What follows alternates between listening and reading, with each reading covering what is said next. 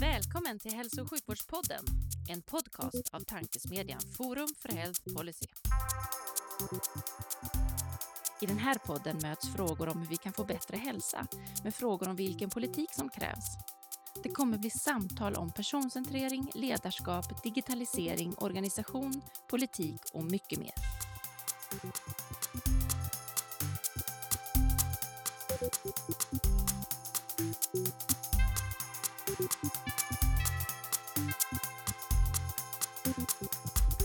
Hej och välkomna till Hälso och sjukvårdspodden, tankesmedjan Forum för Health Policys initiativ för att sprida goda idéer och tankar kring dagens och framtidens hälso och sjukvård och omsorg. Jag heter Magnus Lejelöw och arbetar i vardags för Colivia, men även ambassadör för Forum för Health Policy. Och vid min sida idag har jag förmånen att välkomna en ingenjör som försöker lösa två av hälso och sjukvårdens stora utmaningar, digital transformation och demensliknande sjukdomstillstånd. Varmt välkommen Rickard Forsman. Tack Magnus, tack. Eh, och vi, som vanligt så kastar vi oss in i en fråga som jag idag tror får ett ännu mer spännande svar än vanligt. Hur tror du att svensk hälso och sjukvård ser ut 2040, Rickard? Ja, men den, den, den, frågan eh, gissade jag att den skulle komma innan. Ta, jag har förberett på, på podden. jag fick höra om frågan innan och har även lyssnat på podden, vilket är superkul att få vara med i faktiskt. Det är jätteroligt, en sann ära såklart. Kul att ha med. Eh, men, men, men i, i, i framåtblickande eller på framåtblickande tema så tyckte jag att det var lite spännande att liksom också använda modern teknik för att försöka besvara själva frågan. Så att jag, jag tog mig friheten att eh, testa det här eh, via ChatGPT som ju är en av de stora saker som jag tror kommer driva väldigt mycket förändring eh, framöver. Så att, Magnus, jag tänkte så här, eftersom du har ställt den här frågan tidigare eh, som bekant eh, så tänkte jag eh, be dig också komma med lite feedback på vad du tycker att ChatGPT levererar för svar på det här. Sen har jag lite egna eh, spaningar på det här också som jag gärna pratar lite grann om också. Men, men jag gör så här. Jag... Vilken underbar take på det här. Du får gärna ta dig friheten och jag svarar gärna. Ja, bollen är din. Ja, men det får bli en diskussion lite grann.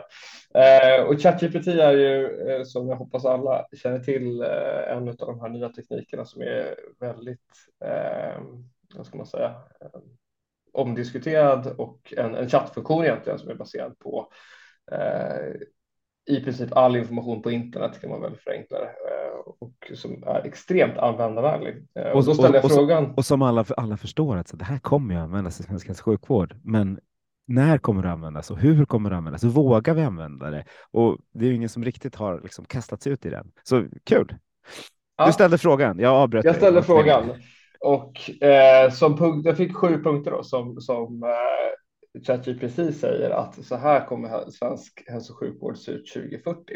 Eh, och då dyker första punkten upp då som digitalisering och AI. Eh, med ökad användning av digitala verktyg och artificiell intelligens och maskininlärning kommer snabbt förändra hälso och sjukvården.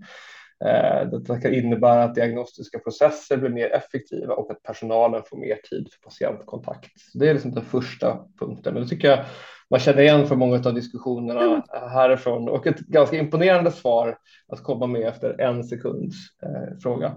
Det är lite störande med tanke på hur många gäster som har svarat på det efter liksom använt 25 års, 40 års erfarenhet av hälso och sjukvården. Det är ju inte liksom, det är ingen kioskvältare, men det är väldigt sant och framför allt det här att han han eller hon, jag vet inte vad, vad, vad chattbotten har för kön. Hen eh, pekar på liksom användandet och att det kommer att frigöra. Det är eh, oh, provocerande bra. Ja, och sen så punkt nummer två då, personlig precisionsmedicin. Genom att utnyttja, utnyttja genetiskt, biologiska och livsstilsdata kan sjukvården bli bättre på att skräddarsy behandlingar för individer. Det kan leda till förbättrad behandling av kroniska sjukdomar och en minskning av biverkningar. Ja, rätt okej. Okay. Spot on, rätt många. Precis. Ja. Jag känner att den här frågan kommer kanske vara klar efter att chattbotten har svarat på den här. Ja, exakt. Jag ska inte läsa igenom allihopa. Men jo, det måste du nästan göra. Ja, men vi tar nästa, nummer tre också då. Då är det telemedicin och fjärrövervakning. En ökad användning av telemedicin och fjärrövervakning kan göra att sjukvården blir mer tillgänglig och bekväm för patienter. Särskilt för de som bor i avlägsna delar eh, och områden som har en begränsad rörlighet. Ja, men absolut. Den säger fjärrövervakning och inte egenmonitorering, vilket ju förvånar. Men i övrigt så är den ju är, liksom, är, är det klockrent? Förutom att då telemedicin hoppades man ju att chatboten skulle sätta något bättre ord på än det ganska trötta eh, uttryck som liksom kommer från, från stenåldern i sammanhanget. Ja. Men, men det är ju det vi använder, så det är inte något konstigt i sig. Nej, och sen så är det liksom åldrande befolkning, integration av teknik i behandling, eh, hållbarhet och klimatförändringar och så, så fokus på förebyggande åtgärder och så lite mer om det. Så att, och, och, och syftet med att jag liksom vill eh, testa det här och jag blev faktiskt väldigt förvånad över hur jag tycker i alla fall att den ger ett bra svar. Ja, men den ger, eh, den ger bra svar, men den ger också väldigt mycket samma svar som, som många andra tänkare kommer till. Eh, sen hur, liksom, hur man utvecklar, hur, där har jag alla olika svar. Det är därför jag for, kan fortsätta ställa frågan, för det finns, liksom, det finns massa nyanser i det, olika perspektiv. Men den, det säger något om att vi har, vi har fyllt vårt internet med, med vettig information eh, på det här stället. Ja, men verkligen. Och, och, och det min sån fundering kring, kring det här och när det kommer till, till ny teknik och teknikanvändning eh, överlag och liksom det som jag tror och hoppas på kommer vara en, en, ett stort paradigmskift eller någonting som faktiskt på riktigt kommer hända fram till 2040 är just hur det här kan stötta primärvårdens roll och vad blir primärvårdens roll när vi kan få Alltså, det här är teknik som har funnits i ett halvår. Ja. Hur, hur, kommer det se ut 2040 och vilket stöd kan inte det här vara för just triagering och hantering av första patientkontakterna i primärvården? Tror du vi kommer lita på det i primärvård 2040? Jag utgår ifrån att vi kommer behöva hitta sätt för att lita på eh, teknik. Sen kommer det alltid finnas en människa, en alltid en ansvarig person och en läkare som ska se helheten. Men just att på så här kort effektivt sätt få så pass mycket vägledning och guidning, det tror jag kommer vara ett jätteviktigt verktyg. Eh, sen tror jag inte att vi ska ha liksom en, en AI-styrd eh, primärvård som säger exakt vad vi ska göra, men jag tror att det kommer vara oundvikligt att eh, dra nytta av den kraften som finns i tekniken. Ja, precis. För, för jag vill ju att AI ska sätta diagnos på mig, men jag vill ju få den framförd av något mer humant. Exakt, och jag tror att just det som, som, som, som botten själv säger, eh, att det kan innebära att, att diagnostiska processer blir mer effektiva och att personalen får mer tid för patientkontakt. Det är ju precis det vi vill och det är mm. precis det som jag tror att vi ska använda tekniken till. Precis. Behöver vi andra personer som jobbar i vården då, tror du?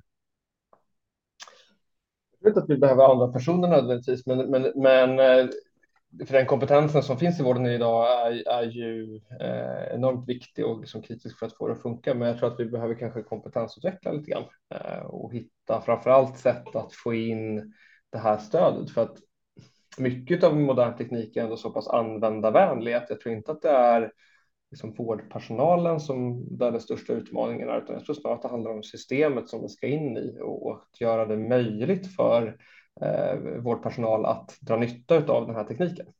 Absolut. Jag bara tänker på att de, de som utbildas nu är ju de som kommer att jobba framförallt i vården då 2040. Eh, och nu vi har vi fortfarande intagning som är relativt så här, meritvärdesbaserad snarare än empatisk. Och jag säger inte att man inte är empatisk om man har alla liksom, högsta betyg i allting, men det behöver ju inte hänga upp så. Så kan det vara, alltså, alltså att vi, vi såklart kommer behöva lägga mer mer, eh, att det blir en större del, om patientkontakter blir en större och viktigare del och kanske till och med att man vågar dra det till att det, det handlar om att bli mer service-minded och, och, möta de, ja, men de behoven som faktiskt förväntas av en, en, ja, men en relation när man ska leverera en tjänst oavsett vem det är som betalar för den.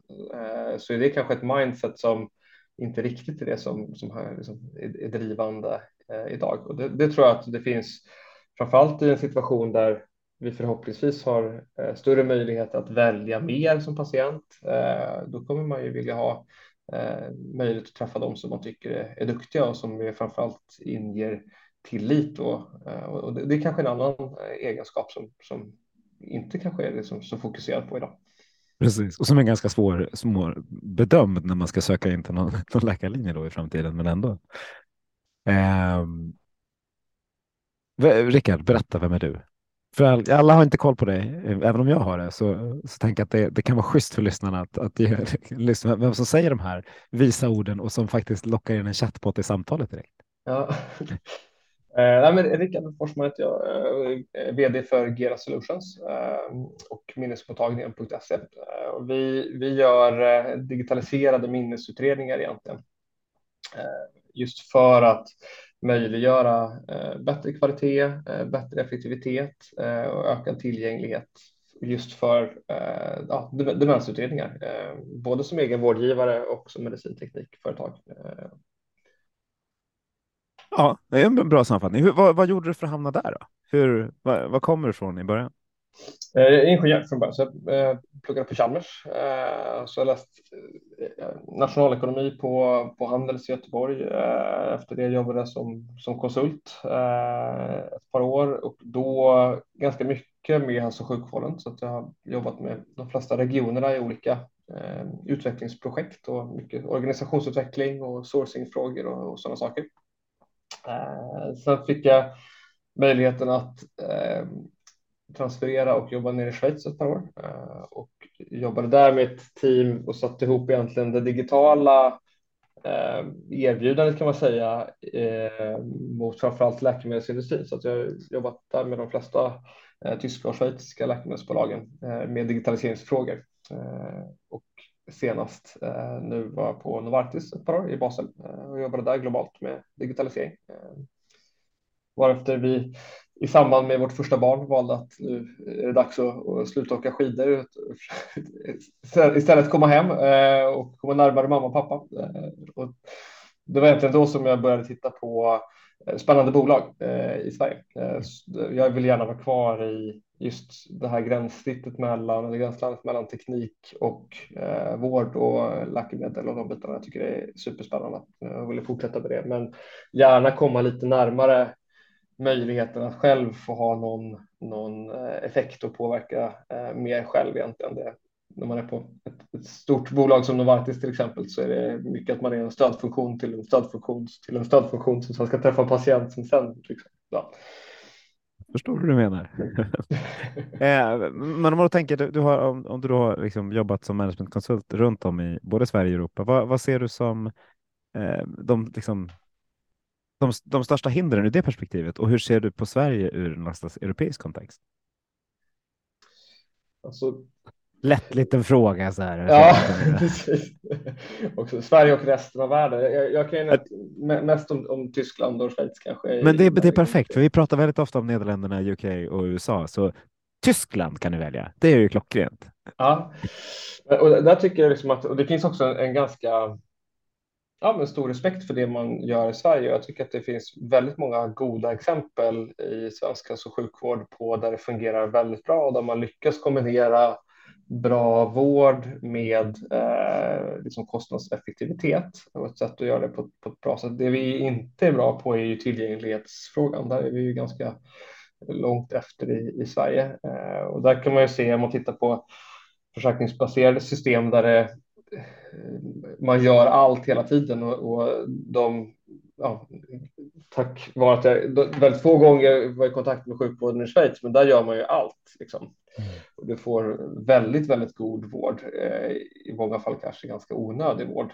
Eh, men däremot så finns det ju ett väldigt tydligt ersättningssystem, vad man får ersättning för. Det finns också liksom, eh, ganska hög kunskap bland de försäkringsbolag som ersätter om, om vad som ska kosta vad och så där. Så att det, eh, det finns kanske mindre frihet i det.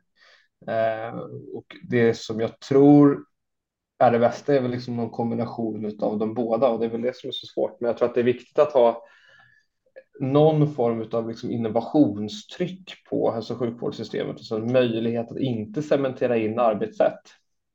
Eh, och då tycker jag den kapitationsmodell man har i Sverige inte är särskilt dum egentligen, för att där finns det i alla fall i teorin möjlighet att med hjälp av nya arbetssätt också kunna skapa lönsamhet och liksom nyttor eh, i verksamheter utav att frigöra resurser etc. för annat. Eh, om, om, det är väldigt styrt som i ett, ett eh, produktionsbaserat system så, så säger man ju exakt vad man ska göra och då kan man ju göra mer av den saken men man kanske inte behöver jobba smartare för den sakens skull. Då. Det är en bra poäng. Men om vi då tar, tar, tar Schweiz som ju är om man, ska, om man ska bilden av Schweiz säga att tågen går i tid, allting är väldigt ordnat, det är jävligt dyrt. Eh, sen får, har jag fått bilden av sjukvården att den också är bra, precis som du säger, men också, kanske nästan för bra ibland. Vad, hur, hur, hur, vad, man, vad, har de lärt sig av, liksom, eller vad är det som gör att tågen går i tid? Och vad, hur, hur påverkar det sjukvården? Liksom? Att det, det är nog ganska mycket kultur där. Uh, och, det inte minst märker man liksom i arbetslivet att, att saker och ting ska ske på ett visst sätt. Man, man är liksom i tid, man gärna lite innan i tid, uh, börjar mötena. och det är, det, man sätter en jäkla stolthet i det där, mm. att det, det, är, det är noggrant, det är korrekt uh, och, och det tycker jag man ser mycket i de tyska bolag som jag har jobbat med också att eh, det är väldigt korrekt. Ibland kanske man uppskattar eh, att det inte alltid behöver vara så korrekt för att det blir lätt att det kanske blir en viss positionering i ja, men vem har formuleringsrätten liksom, eh, kring vad som är korrekt. Är det dok, dok, ehm, doktor eller doktor doktor så att säga? Ja, men lite så. Eh, och i hälso och sjukvården så blir det ännu mera så. Jag tror att det finns jättemycket att vinna på att kanske ha eh, en öppen dialog tillsammans med olika kompetenser för att, att driva innovation och, och digitalisering inom hälso och sjukvården. Den kommer inte komma ifrån läkarprogrammet nödvändigtvis, utan man kanske behöver komplettera med ytterligare eh, kompetenser som inte eh, finns idag så mycket inom hälso och sjukvårdssystemet. Mm. Absolut. Spännande. Um, om vi då kastar oss till det du gör idag, eh, kastar oss, vi har ju varit där lite tidigare, men vad är, vad är de stora utmaningarna ur ert perspektiv eh, vad det gäller liksom, demensområdet? Eh, och då tänker jag både utifrån liksom själva området i sig som stort, men också komma in som en extern aktör i, i systemet. Alltså vi, jag, demenssjukdomar eller kognitiva sjukdomar eh, är ju en av de absolut största utmaningarna vi har för hälso och sjukvårdssystemet. Det, idag och kommer att bli större. Kommer att bli större. Vi har en åldrande befolkning, precis som ChatGPT också identifierade då, eh, och många med den. Um, nej, men, men det, det, kommer bli många fler som, som drabbas av, av de här sjukdomarna och redan idag så är det ju eh, en av de absolut dyraste. Socialstyrelsen gjorde en, en undersökning eller en utredning 2018 och tittade på samhällskostnaden och landade då på 60 miljarder kronor. Och det är då eh, dubbelt så mycket som cancer och tre gånger så mycket som hjärt-kärlsjukdomar. Eh, så och, och, de, och de, de kom i någon slags ordning. Så när vi lärde oss hantera kärlsjukdomar, fick ner dem, då kom cancer. Och nu när vi börjar, vi har inte hanterat cancer, men vi börjar liksom kunna få folk att leva med en kronisk cancer i, i längre utsträckning, då kommer, då kommer vi att landa där. Och tittar man på läkemedel som är på väg så Eh, fick pipeline-rapporten häromdagen. Det är, liksom, det är jättemycket på cancer, men det, det som exploderar är liksom neurologi. Där, där det liksom kommer att landa. Ja, nej, vi, vi börjar ju närma oss en, en, en punkt där det också, om vi tittar på hur, hur förväntan är på ålderdomen och vad vi förväntar oss av våra föräldrar och vad man har förväntan på livet och så där. Eh, den kanske lite traditionella synen på att det är en del av åldrandet inte riktigt stämmer. Alltså 40-talister idag har iPhones som betalar räkningarna mobilt eh, och, och, har helt, ja, men det är helt andra krav på vad man ska eh, kunna och klara av för att fungera i samhället i stort. Ja, och när du, och när du sa de här orden att vi slutar åka skidor kände jag bara nej, det kan ni inte göra. Det vill man göra Även när man, när man liksom inte har barn längre. Så. Precis, det jag Eller tänker. Det är framförallt när, när barnen blir större, det är då man får börja åka igen. Ja, verkligen. Jag får åka jättemycket nu. Nej, men, men, men så, så det här kommer bli ett jätteproblem och det, det som liksom tolkas som minnesproblem blir mer och mer aktuellt eh, och en viktigare del av ja, vad man ser som ett, ett friskt åldrande. Eh, inte bara kostnadssidan utan även vad man har för förväntningar på livet. Och där eh, finns det lite en, en utmaning nu och det, och det här är ju helt otroligt och varför det är så fantastiskt kul att jobba inom det här området just nu och ha liksom lyxen att få jobba med de här frågorna. Och det är ju faktiskt att vi, vi har eh, någonting som ser ut som ett lovande läkemedel här inom eh, runt ett års tid. Mm. Eh, och det, har här... vi sig, det har vi för sig sagt i typ 20 år, för det har ju känts som det har Ja, men nu har vi i alla fall eh, godkännande i, av FDA. Så att, mm. ja, ja, vi håller alla, alla tummar som finns. Det, och kommer rätt så kommer det komma flera. Ja, exakt. Och det, det kommer säkert vara liksom mycket som i början med hiv och aids, att det är svåra biverkningar, halvbra läkemedel, men efter ett tag så, så liksom hittar man rätt då med liksom precisionsmedicin och bättre behandlingar och framförallt individbaserat och så där. Eh, men, men, men utmaningen här är att vi har ju ett av tradition eh, ett, idag en situation där vi har ett, ett, ganska stort antal drabbade av kognitiva sjukdomar såklart, men det är bara runt hälften som faktiskt får diagnos. Eh, och de som får den diagnosen får den väldigt sent i sjukdomsförloppet. All, ofta senare än vad man kanske eh, bör vara för att kunna vara aktuell för behandling.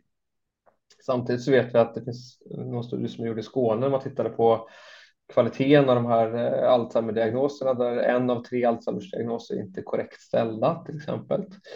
Eh, så att det finns ganska mycket potential för att utveckla diagnostiken inom det här området innan vi egentligen kommer kunna dra full nytta ens av, av läkemedel.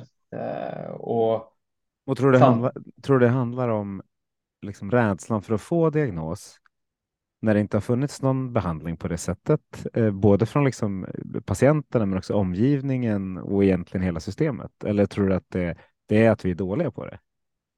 Jag, jag tror att det är, dels så finns det ju på individnivå en, en så här, vill, man, vill du veta om du har Alzheimer? Det, det är ju en, en, en berättigad fråga, även om det finns jättemycket forskning som visar på att en diagnos gör att du har förväntad, eh, längre förväntad livslängd och, och betydligt bättre livskvalitet de bitarna. Eh, det finns mycket forskning som visar, men, men det är fortfarande så att alla kanske inte vill veta, så det gör ju att folk inte söker.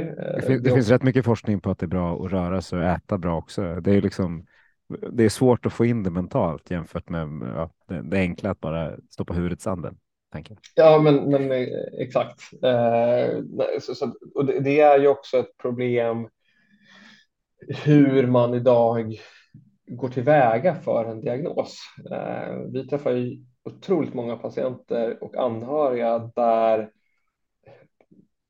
det är en ganska stor sak att gå till vårdcentralen för en minnesutredning. Eh, det är komplicerat i liksom familjedynamiken att, att komma dit. Eh, däremot att göra en digital utredning hemifrån eh, som man kan gö göra med oss nu då, som, som, som, första i världen att faktiskt göra det här digitalt.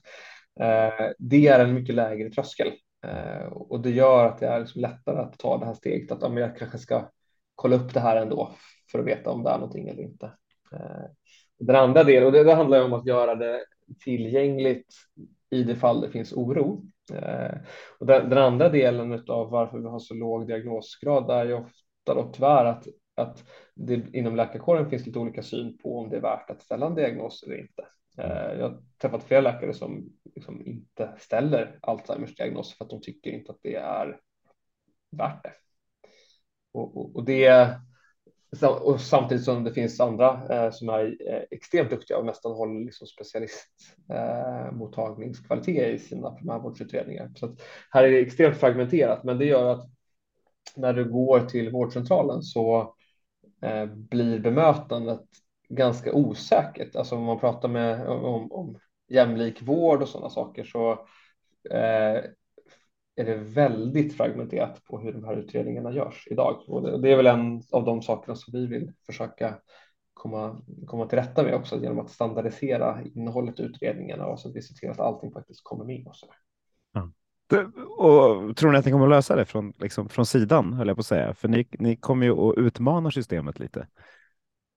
Ja, sen så vill vi jobba med systemet och vi har utvecklat. Ja, det, och det förstår jag att ni vill. De, de, de, de, eh, det, det som vi har är utvecklat tillsammans med både liksom specialistmottagningar och, och vårdcentraler eh, just för att hitta rätt saker och sånt där och utifrån nationella riktlinjer och de bitarna. Men, men absolut är det en utmaning att komma utifrån.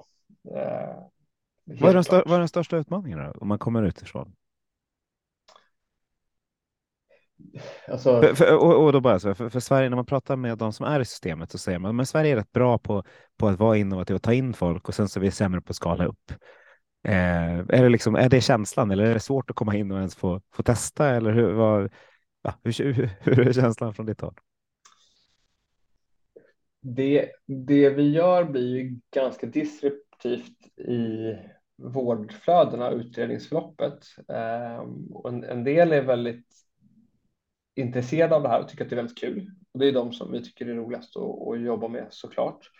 Ehm, utmaningen blir väldigt ofta att de här mottagningarna som vill börja använda vårt verktyg eh, har eftersom det är digitalt och ja. det är medicinteknik så blir det väldigt många olika hattar som måste hanteras. Alltså det är frågeställningar kopplat till juridiken, det är liksom digitala frågeställningar, IT ska in, eh, det är ett nytt sätt att utreda eh, och kunskapsstyrningsrådet ska in ibland och så. så det, det, är för de som på mottagningarna vill driva igenom den här förändringen så landar en ganska stor utmaning att få med sig organisationen. Mm. Eh, och och det här ligger ju inte ofta i deras, alltså ofta har ju de aldrig gjort det här innan. Alltså hur många har drivit liksom, digitala innovationsprojekt eh, bottom up? Eh, det, det, har man inte gjort innan och, och det, det ställer väldigt höga krav på den vårdpersonalen som ser värdet av det att komma igenom med det här. Och jag är, är, så enormt tacksam för de, de i vården som liksom delar vår vision och lägger ner otroligt mycket energi för att få igenom det här. För att vi, vi ser alla och alla är med på att men vi behöver jobba annorlunda, men, men systemet i sig eh, är trögrörligt och ganska komplicerat. Ja. Det är den största utmaningen. Ja, det är en lätt utmaning, alltså, det får man säga. Men vad, finns det någonstans i världen, eller, för, för, så här, som, som eh, företag tittar man ju naturligtvis på, på hela världen, tänker jag, som marknad, även om man har Sverige som testmarknad. Vad, har ni sett någonstans, liksom, vad, tittar ni med liksom, eh, våta drömmar åt? Vilka länder är det som har kommit långt eh, i att skapa förutsättningar för en aktör som er? Det finns ju, USA är ju alltid liksom som en väldigt spännande marknad för att det, det, är stort och rör sig fort och finns liksom eh, många fördelar där. Eh, jag tycker ändå. Även, även om det jämlik, ojämlika är ganska stort där också om man säger så. Alltså skillnaden är att komma in i något av de liksom etablerade eh, avancerade systemen eller komma in överallt annars är nog gigantisk. Jag Ja, verkligen, verkligen. Och, eh, så det finns ju några ganska spännande exempel. Jag tycker Tyskland har gjort ett väldigt spännande initiativ nu för att driva digitalisering med den här eh, DIGA som det heter. Eh, där man får möjligheten att testa nya, ny digital medicinteknik eh, och man får ersättning eh, i samband med egentligen att man pilotar och utvärderar mm. för att sedan utvärdera den hälsoekonomiska effekten och vad som är rätt prissättning. Och Spänner man bågen för hårt, ja, men då får man betala tillbaks. Eh, och, och, eh, kan man visa att man kan skapa större värde, men då finns det ytterligare liksom, mekanismer för att få ut det värdet eh, sen. Och det är väldigt liksom, progressivt att, att våga ta den risken eh, från hälso och sjukvårdssystemet just för att se att vi måste innovera, vi måste hitta nya arbetssätt eh, och, och liksom att faktiskt öppna upp eh, på ett sätt som möjliggör ny innovation i systemet. Eh, det är jättebra. Sen finns det en kulturell skillnad där som man liksom inte ska underskatta heller eh, och hur organisationen och hur systemet ser ut. Och det är väl den andra delen som vi tittar på när vi kollar på andra marknader. Att det som måste ersättningssystemen vara uppsatta på ett sådant sätt så att det gynnar effektivisering, det gynnar att man eh, diagnostiserar fler och att man gör det med hög kvalitet och att det finns liksom en logik i systemet som gör att det eh, är intressant att, att jobba på innovativa sätt. Mm. Den andra delen är hur väl passar det in i, i kulturen och vårdflödet och hur, hur ser ansvarsfördelningen ut i vårdsystemet, alltså rent kliniskt. Eh, där är Frankrike jättespännande. De har ett system som på demensutredningssidan har tre olika nivåer istället för i Sverige som två, eh, där man har ett, ett mellanlager som heter, kallas för santé memoir som är egentligen en, en det är inte universitetssjukhus, men det är en specialist eh, kan man säga eh, som hanterar den stora bulken utav, av alla utredningar. Och för oss är det jättespännande för det, det vi har utvecklat är någon slags snudd på specialistutredningsverktyg, men vi vill flytta ut den specialistkunskapen ut i vårdcentralerna. Så där är det en, en väldigt bra match i, i, vad de redan har på sitt bord som, eh, som utredning. Mm. Spännande. Vad, skulle du vilja sno över det till Sverige eller tror du att vi fångar det på annat sätt? man ska nog inte optimera sjukvårdssystemet utifrån demensutredningarna kanske. Det tror inte jag heller. Var... um, nej, men, men, men um,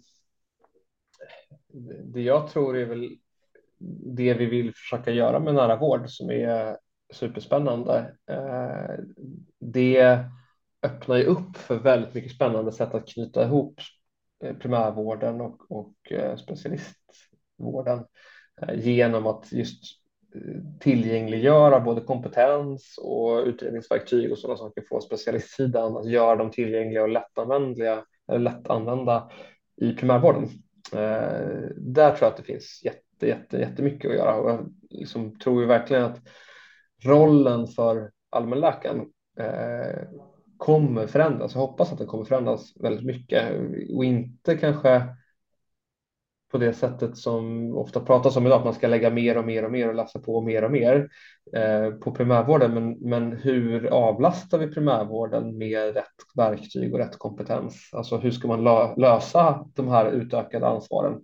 Eh, där tror jag att det finns hur mycket som helst vi kan göra för att eh, få bättre kvalitet eh, för patienten, eh, men också göra det lättare för allmänläkarna och primärvården att, att eh, tillhandahålla en mer avancerad vård i första steget.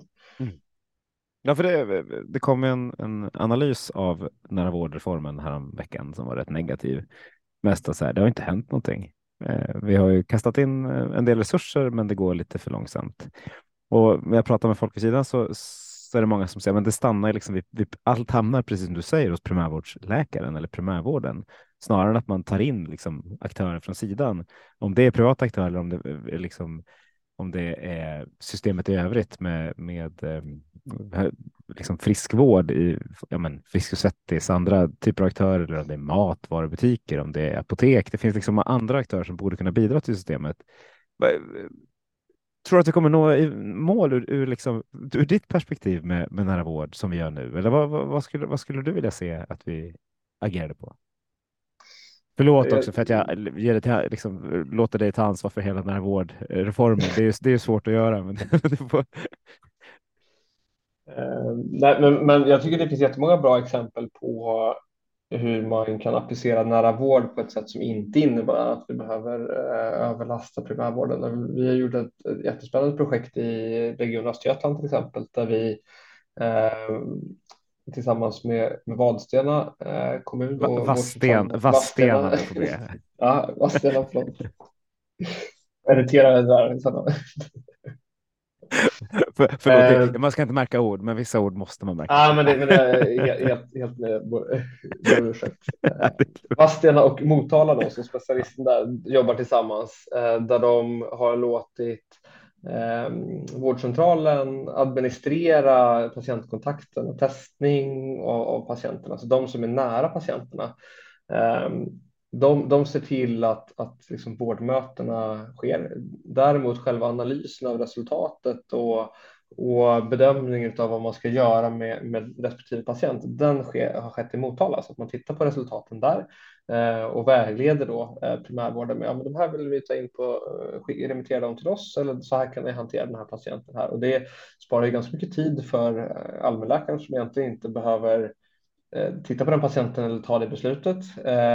Vårt, eller minnesmottagningen i Motala kan väldigt enkelt se att ja, men, vi får in de rätta remisserna till oss, att vi inte får felaktiga remisser, vilket tar väldigt mycket tid och är slöseri i systemet. Så att jag tror att man kan, man kan liksom på så sätt flytta ut väldigt mycket av kompetensen eh, och bara genom smartare flöden eh, säkerställa att vi liksom är, är rappare i vårdsystemet. Mm. Så det finns, sen är det ett terapiområde av, av många, liksom, men, men jag tror liknande men, tänk. Men det känns ju rimligt att du pratar om ett terapiområde som du verkar inom. Det är liksom inte något konstigt. I alla fall kan lite grann. Ja, men det är bra. Hur, men, hur, hur, hur, känner ni då? Så ni, ni, kommer in, för ni är ju nischade liksom inom ett område. Hur, hur, hur, hur känns Känns det som ni, ni skjuts ner i något stuprör eller hamnar ni i liksom hela systemet när ni pratar?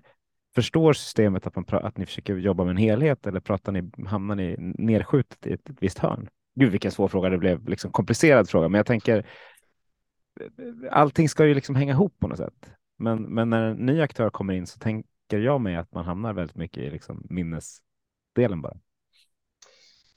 Ja, sen har vi ganska liksom medvetet valt att fokusera väldigt mycket på just det här området. Så vi vill, alltså vår, vår ambition och vårt mål är att liksom etablera en helt ny digital standard för minnesutredningar och det är en ganska stor bit som, som, som nämnde innan. Det, det är eh, ett, ett stort område med många drabbade och framförallt så är det ett område som är väldigt, väldigt fragmenterat som det ser ut idag. Så att förändringsbehovet är ganska stort och det kommer behöva ändra sig ganska snabbt. Eh, vi har ju varit med på Uppdrag granskning har ju tittat lite grann på det här nyligen och jämfört de regionerna där vi ställer flest diagnoser, Stockholm då, och de regionerna eh, där man ställer betydligt färre diagnoser. Och det är en faktor fem som skiljer. Eh, så att vi i Stockholm då skulle vara fem gånger mer dementa eh, om man får liksom uttrycka sig så är inte särskilt troligt då.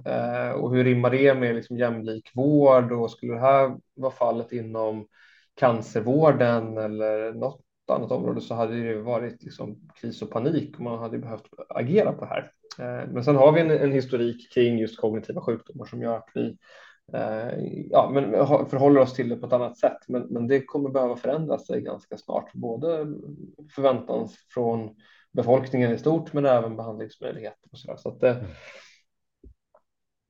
Tror du att det kommer förändras? Eller så här, att trycket på att det kommer att förändras kommer att finnas, det är jag övertygad om. Men tror att det kommer lyckas förändra? Eller det måste vi tro. Men...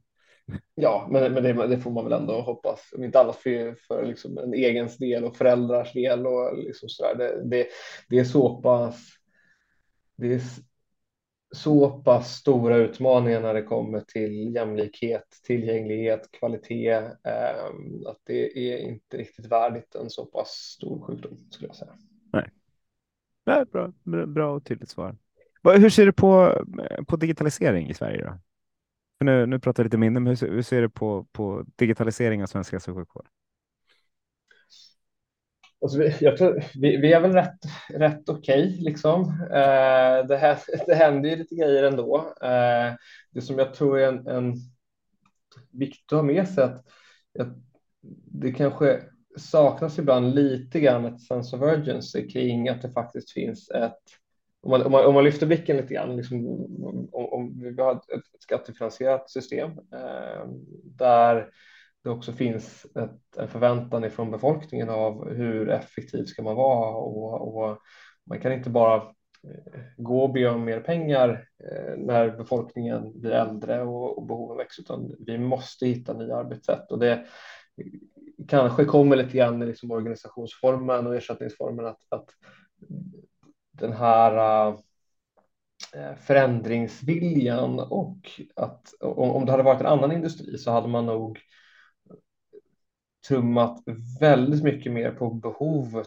av faktiskt förändring för att utmaningarna kommer bli så pass stora tror jag. Eh, och det är väl kanske nu liksom, ja, att, att få till det här liksom, faktiska kravet på att vi måste utveckla och förändra vården. Det, det är lite för enkelt att sitta kvar i samma arbetssätt idag eh, och det ingår kanske inte så mycket i, i det vardagliga arbetet att driva förändring så som det gör i många andra industrier. Eh, och det, det tror jag gör att det, när, när digitaliseringen springer iväg eh, i alla andra industrier, för det här slår ju oavsett industri egentligen, Eh, så kommer spännvidden bli ganska stor mot hälso och sjukvården och det som vi ser överallt annars i samhället. Och hänger man inte med i hälso och sjukvården så kommer eh, det uppstå lite grann ett, ett förväntansgap. Eh, och där tror jag att det finns en poäng i att kanske titta på det lite grann och, och tänka hur ska vi se till att vi liksom hänger med förväntningarna från medborgarna också för att om det här släpar för mycket så tappar man i förlängningen för, förtroendet för eh, hälso och sjukvården och, och, och, det blir problematiskt när man har det skattefinansierat och hur ska man då lösa det? Så att jag tror att det finns eh, skäl att, att kanske titta på förändringstakten och vad det faktiskt innebär med digitalisering och inte se det så mycket från men vad kan vi göra inom hälso och sjukvården utan också vad, vad är eh, liksom potentialen och nästan i förlängningen kraven på att även hälso och sjukvården måste ta det här till sig. Sen ska det ske på patientsäkert sätt. Eh, det ska ske liksom med god kvalitet. Eh, men jag vill slå lite grann liksom för det här med riskaptit i, i vården. Att, att det är ganska Ehm, svårt idag att hantera eh, riskdelen av innovation. Alltså alltid när vi driver förändringsprojekt så innebär ju det ett nytt arbetssätt och, och därmed liksom en, en risk i att någonting, ja, men så fort vi gör någonting annorlunda, men då finns också en, en potentiell nedsida. Och den är inte bara kopplad till patientsäkerheten, för den, den, den, är man ju väldigt medveten om och det, är liksom, det, det, det kommer ju med, Eh, med modersmjölken. Liksom det, det, finns ju väldigt naturligt, men det, med digitalisering så finns det många andra riskaspekter som är viktiga att ha med sig, alltså både legala, eh, organisatoriska liksom förändringsrisk, eh, politisk risk, eh, risk för de personerna som liksom sticker ut hakan och vågar göra saker. Hur, hur, vad har de för stöd i organisationerna? Ehm, så jag tror att ett, Eh, en, ett, ett, ett, grepp kring riskhanteringen inom vården hade varit väldigt nyttigt för att kunna just hantera en, en snabbare förändringstakt. Mm. En bra, en bra poäng. Har, har, du några goda... För, eh, min bild av läkemedelsindustrin och digitalisering var att den stora utmaningen där var också liksom riskaversionen eh, delvis. För att det finns, så, det finns så mycket saker man kan liksom springa in i på, på risk. Och nu om du, om du har jobbat med det både utifrån och in, innanför läkemedelsföretagets väggar, vad, vad, vad tar du med dig därifrån då, som du skulle vilja att man liksom, fick du några verktyg? Alltså det, det, Eller om, du, om du delar min bild naturligtvis. ja, nej, nej, men, eh, och, och jag, jag, tycker en, en, stor skillnad eh, när man är på läkemedelssidan är att det finns ett, en, eh, en förståelse för att det finns ett värde i det här med liksom fail fast, mm. testa och lägga ner och eh, våga eh, liksom, framförallt, och det, det skulle jag säga som att när, när jag var i läkemedelsindustrin att det fanns och det finns då fortfarande en, en väldigt stor insikt kring att digitalisering är jätteviktigt för framtiden och nästan panik. Hur ska vi få in så mycket digitalisering så fort vi bara kan? För att det kommer vara avgörande för att vara framgångsrik framöver. Eh, så att där tycker jag verkligen att man såg en, en ganska hög riskaptit när det kommer till att våga testa nya saker.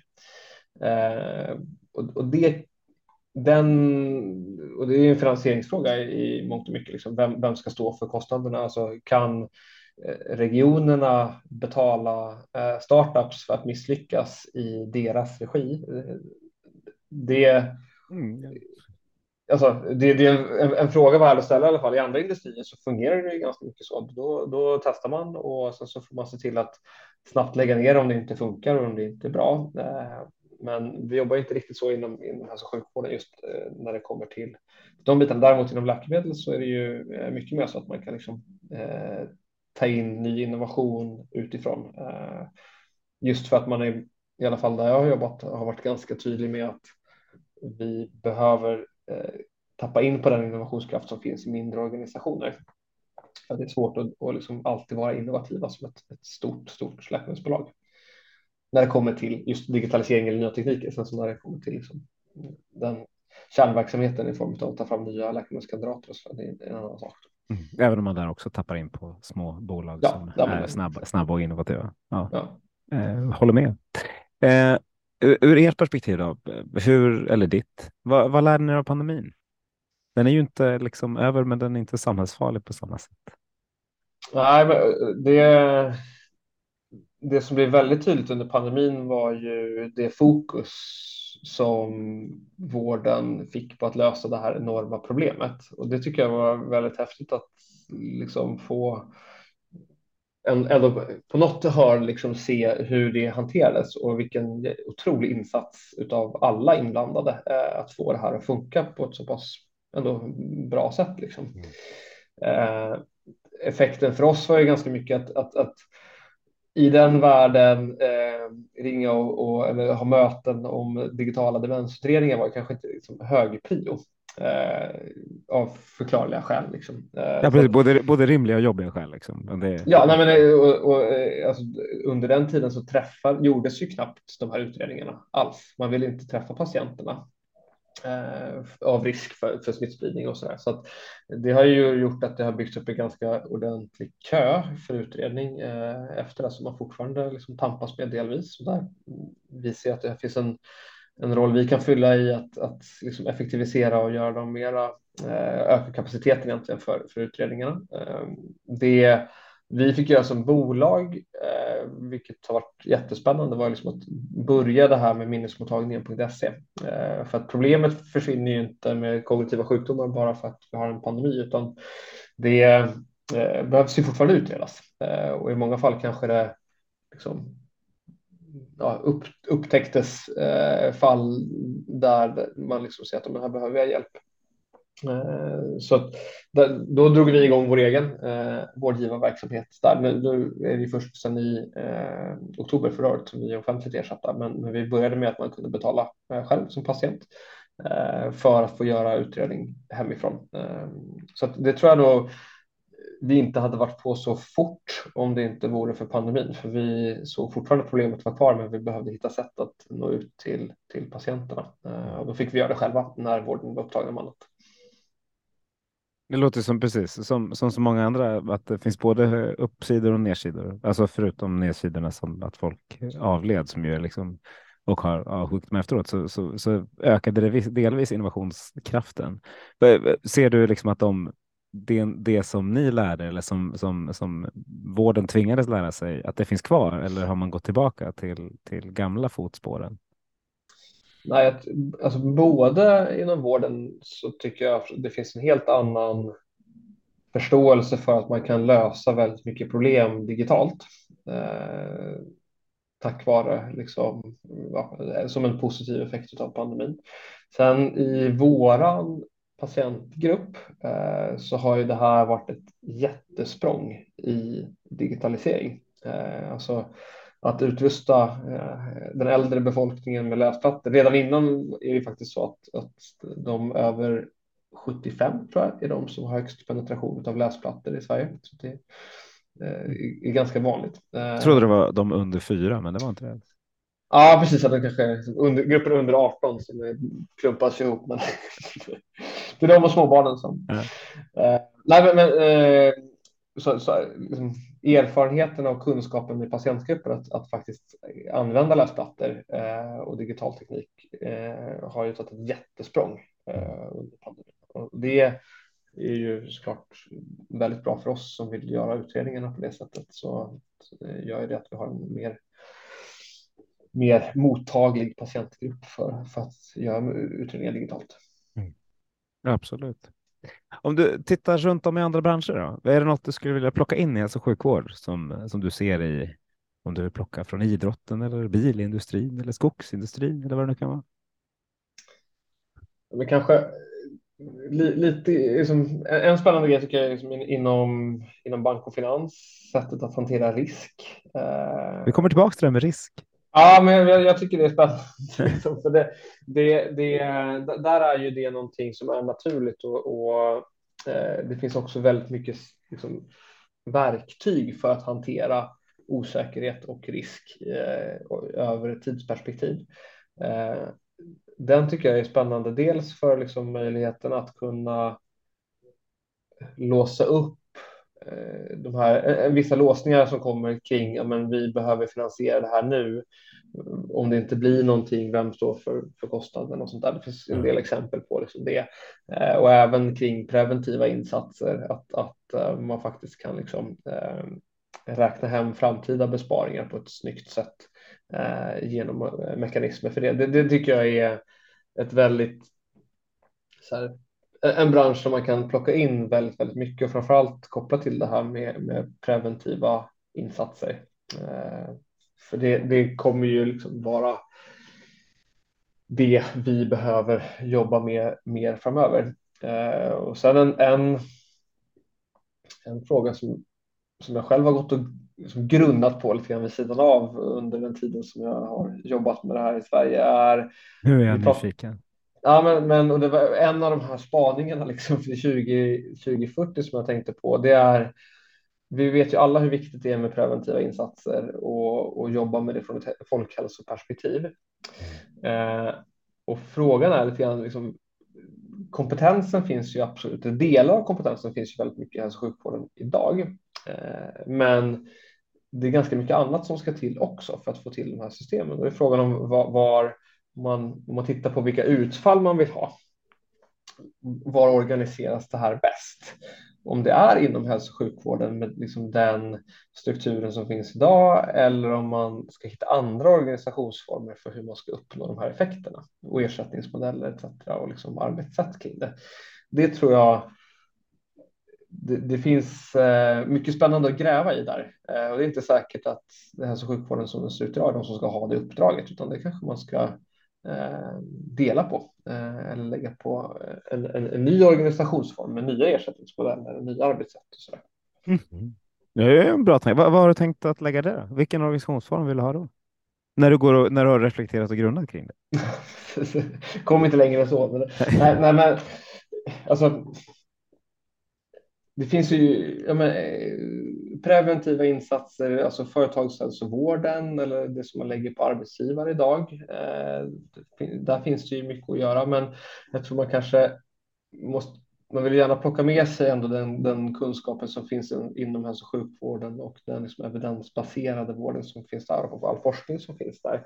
Eh, så det är väl någon, liksom, någon, någon, någon, form av hybrid, men kanske som har möjligheten att just hantera riskfrågan på ett annat sätt Eh, och har ett annat framåtblickande eh, liksom perspektiv än att klara budgetcyklerna. Eh, jag tror att det kanske kan vara värt liksom att liksom fundera på om det är det den, inom den existerande organisationsformen man ska ha det här eller ska man utgå ifrån problemet? För det, det, det hanteras ju liksom inte eh, det, det, är inte huvudfokus i dagens hälso och sjukvård att hantera den preventiva vården på det sättet. Eh, så att vi har ju en jäkla spännande möjlighet att titta på vad det är vi vill ha för utfall eller vad vi vill få ut av det och, och istället organisera oss efter vad vi vill, vad vi tror är liksom bästa formen för det. Eh, och då kanske man inte behöver utgå ifrån det som finns idag utan man kan rita på nytt. Ja, den tanken tar vi med oss till alla lyssnare också. Får vi se vad det tar vägen. Vi har eh, pratat i nästan en timme nu. Eh, klockan går ju så sjukt fort när man har trevliga samtal. Vad, när du kom in i det här digitala rummet, var det något du kände att du hade velat prata om som jag inte har lyft? Jag tycker vi har varit igenom mycket. Eh, lite här och var och sånt där. Jag tycker det finns ju, alltså det är så otroligt många spännande saker inom, inom det här. Det känns som att det, det, det är mycket som håller på att förändras med det digitala. Vi, det känns som att det, det nosas lite grann på det här om, om man ska ha regioner fortfarande eller inte, eller om det ska liksom organiseras nationellt. tycker jag är en jättespännande fråga. Eh, för vår del så han, vi fokuserar ju extremt mycket på liksom hur vi kan hjälpa till med just demensproblematiken och försöker vara liksom duktigast och bäst på, på att lösa det problemet. Men det är ju ett av väldigt, väldigt många problem. Så att, eh, nej, men jag, jag tycker vi har varit igenom det var ett jättespännande samtal. Det var kul att höra liksom, Magnus, dina eh, så här, spaningar kring de här 2040 bitarna. Då. Vad, vad är liksom den, eftersom du har haft så, så pass många dialoger kring det här, vad, vilken är den viktigaste förändringen tror du? Det vore kul att veta när vi ändå har tid. Ja, men, ja, men det är så jobbigt det här för, för chattbotten plockat i det mesta som liksom är. Sen viktighetsordning. Eh, allting drivs när man pratar, oavsett vad man pratar med så, så drivs det liksom av demografin och att vi kommer att vara få personer som ska göra mer saker och leva lite, lite längre. Eh, det tror jag liksom är den, tyngsta delen och sen ska lösningen byggs på någon slags digitalisering slash AI. Eh, men det är väl de två, liksom, två stora spaningar som tar med som de flesta, flesta lyfter från, från ett eller annat håll. Och sen handlar det om hur vi vågar eh, agera snabbt på dem. För så att, vi har, att vi har lösningarna idag, absolut. Eh, att vi behöver implementera dem snabbt och rätt. Det är tveklöst. Hur gör vi det på ett effektivt sätt i ett system som, som är trögrörligt och som måste vara trögrörligt? Ja, så det är nog mer liksom, om jag ska sammanfatta 96 eh, avsnitts eh, spaningar kring det där. Men, eh, men det är också, de utgår väldigt mycket från vad man, vad, vad man liksom har för ingång i det. Om man kommer som innovatör och har en lösning, om man sitter på som förvaltare någonstans eller om man kommer som patient så, så har man, man ser samma saker, men man, man ser ju att lösningarna är lite olika och framförallt lite olika snabba. Ska jag säga. Så det är min ja, lilla... Ja, men spännande. Ja, men, men, men det, jag tycker framförallt eh, punkter om mod där tycker jag är jätteviktig. Eh, ja. Mod och risk tror jag är liksom det jag tar med mig av det här också. Så, ja, men det är bra. Men det, då tackar jag varmast för att du förde in liksom riskperspektivet i podden och för att du förde in ChatGPT för första gången på riktigt. Jag blev väldigt blev glad och upp, upplyft av det. Eh, tackar varmast för att du var med i Hälso och sjukvårdspodden. Ja, stort tack Magnus. Och tack alla ni som har lyssnat. Nu går vi ut och förändrar svensk hälso och sjukvård till det bättre.